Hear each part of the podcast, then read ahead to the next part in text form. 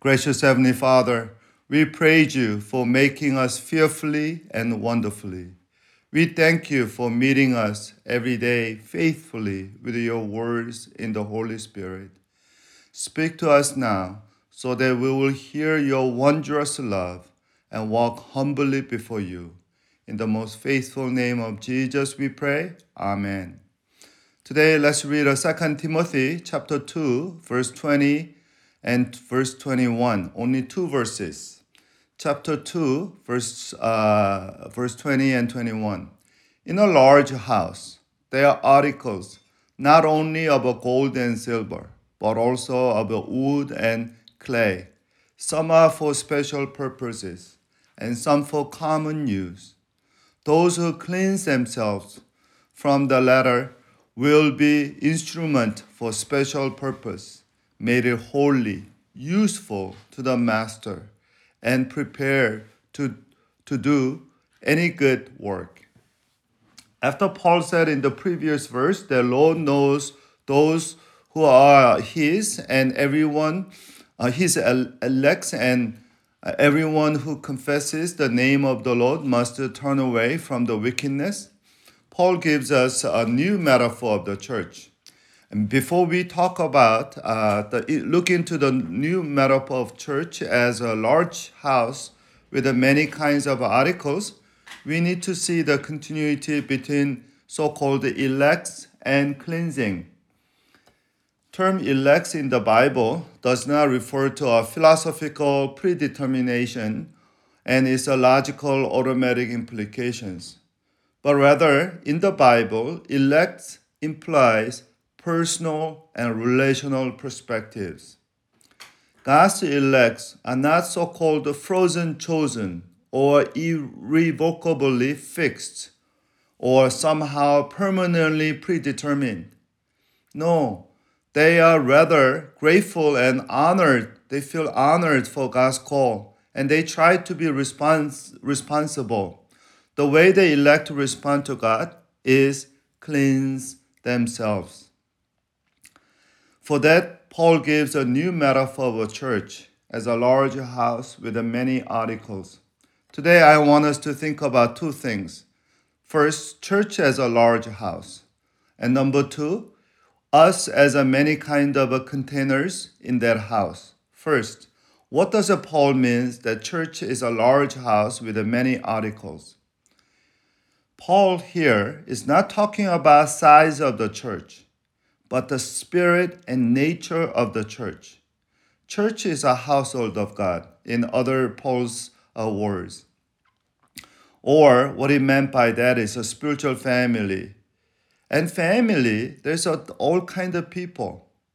Family, we have a, we have young and old, mature and immature. Likewise, in the family of God or spiritual family called church, we have both spiritually mature and immature, selfless and selfish, and servant and sinners, those who serve and those who are spoiled we are to understand Christian community contains so-called contains both honorable and dishonorable vessels.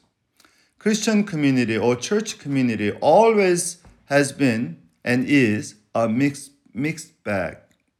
Church has both honest saints and hypocritical sinners.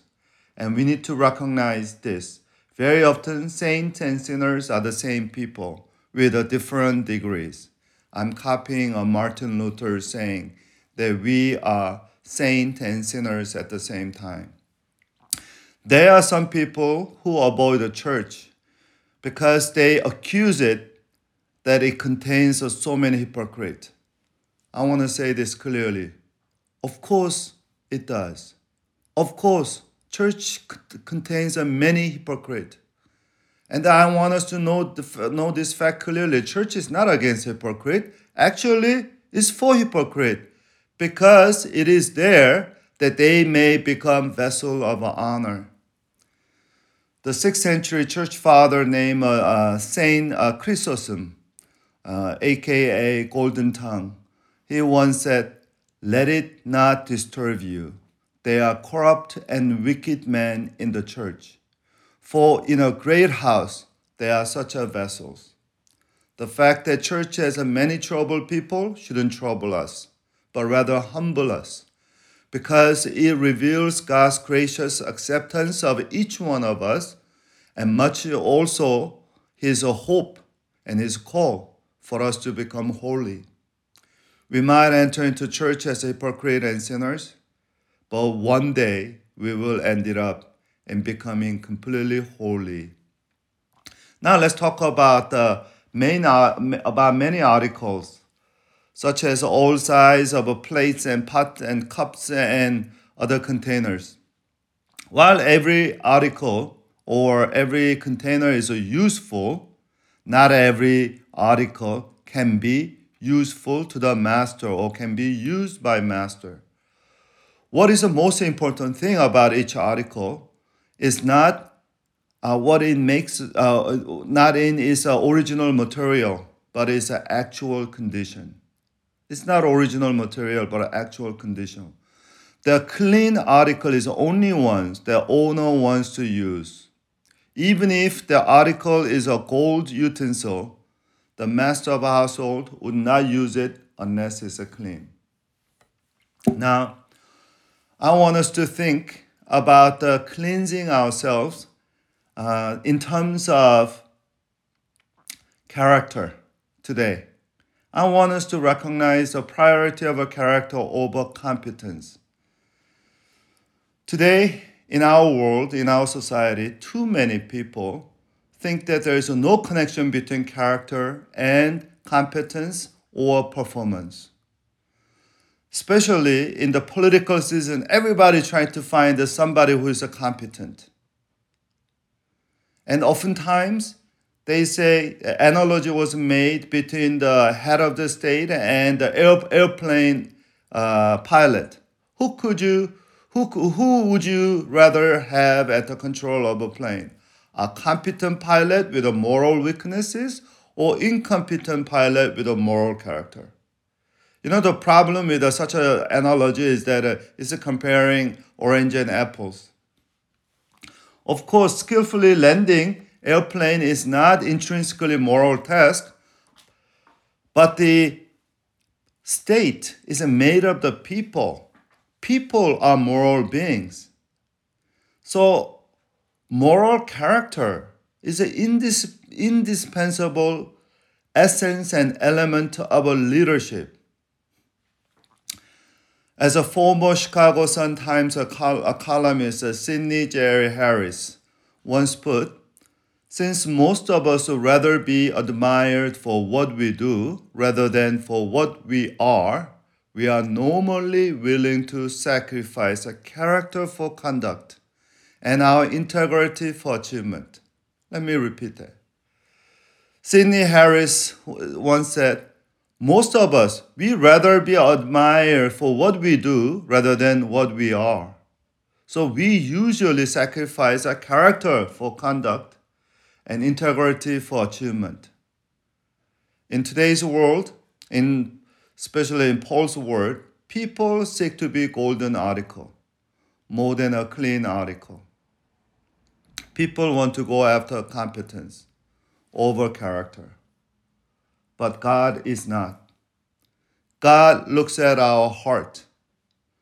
Unless our heart is holy, we cannot be holy.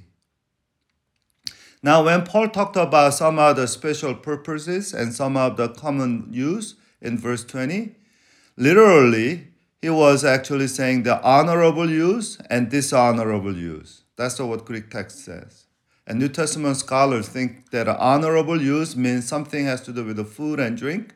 This honorable use uh, refers to those chamber part that contains a human excrement. Now, the big question for all of us, what kind of article do you want to be? Special ones that God uses for big occasions, like uh, silverwares that we see only in Thanksgiving and Christmas on some holidays?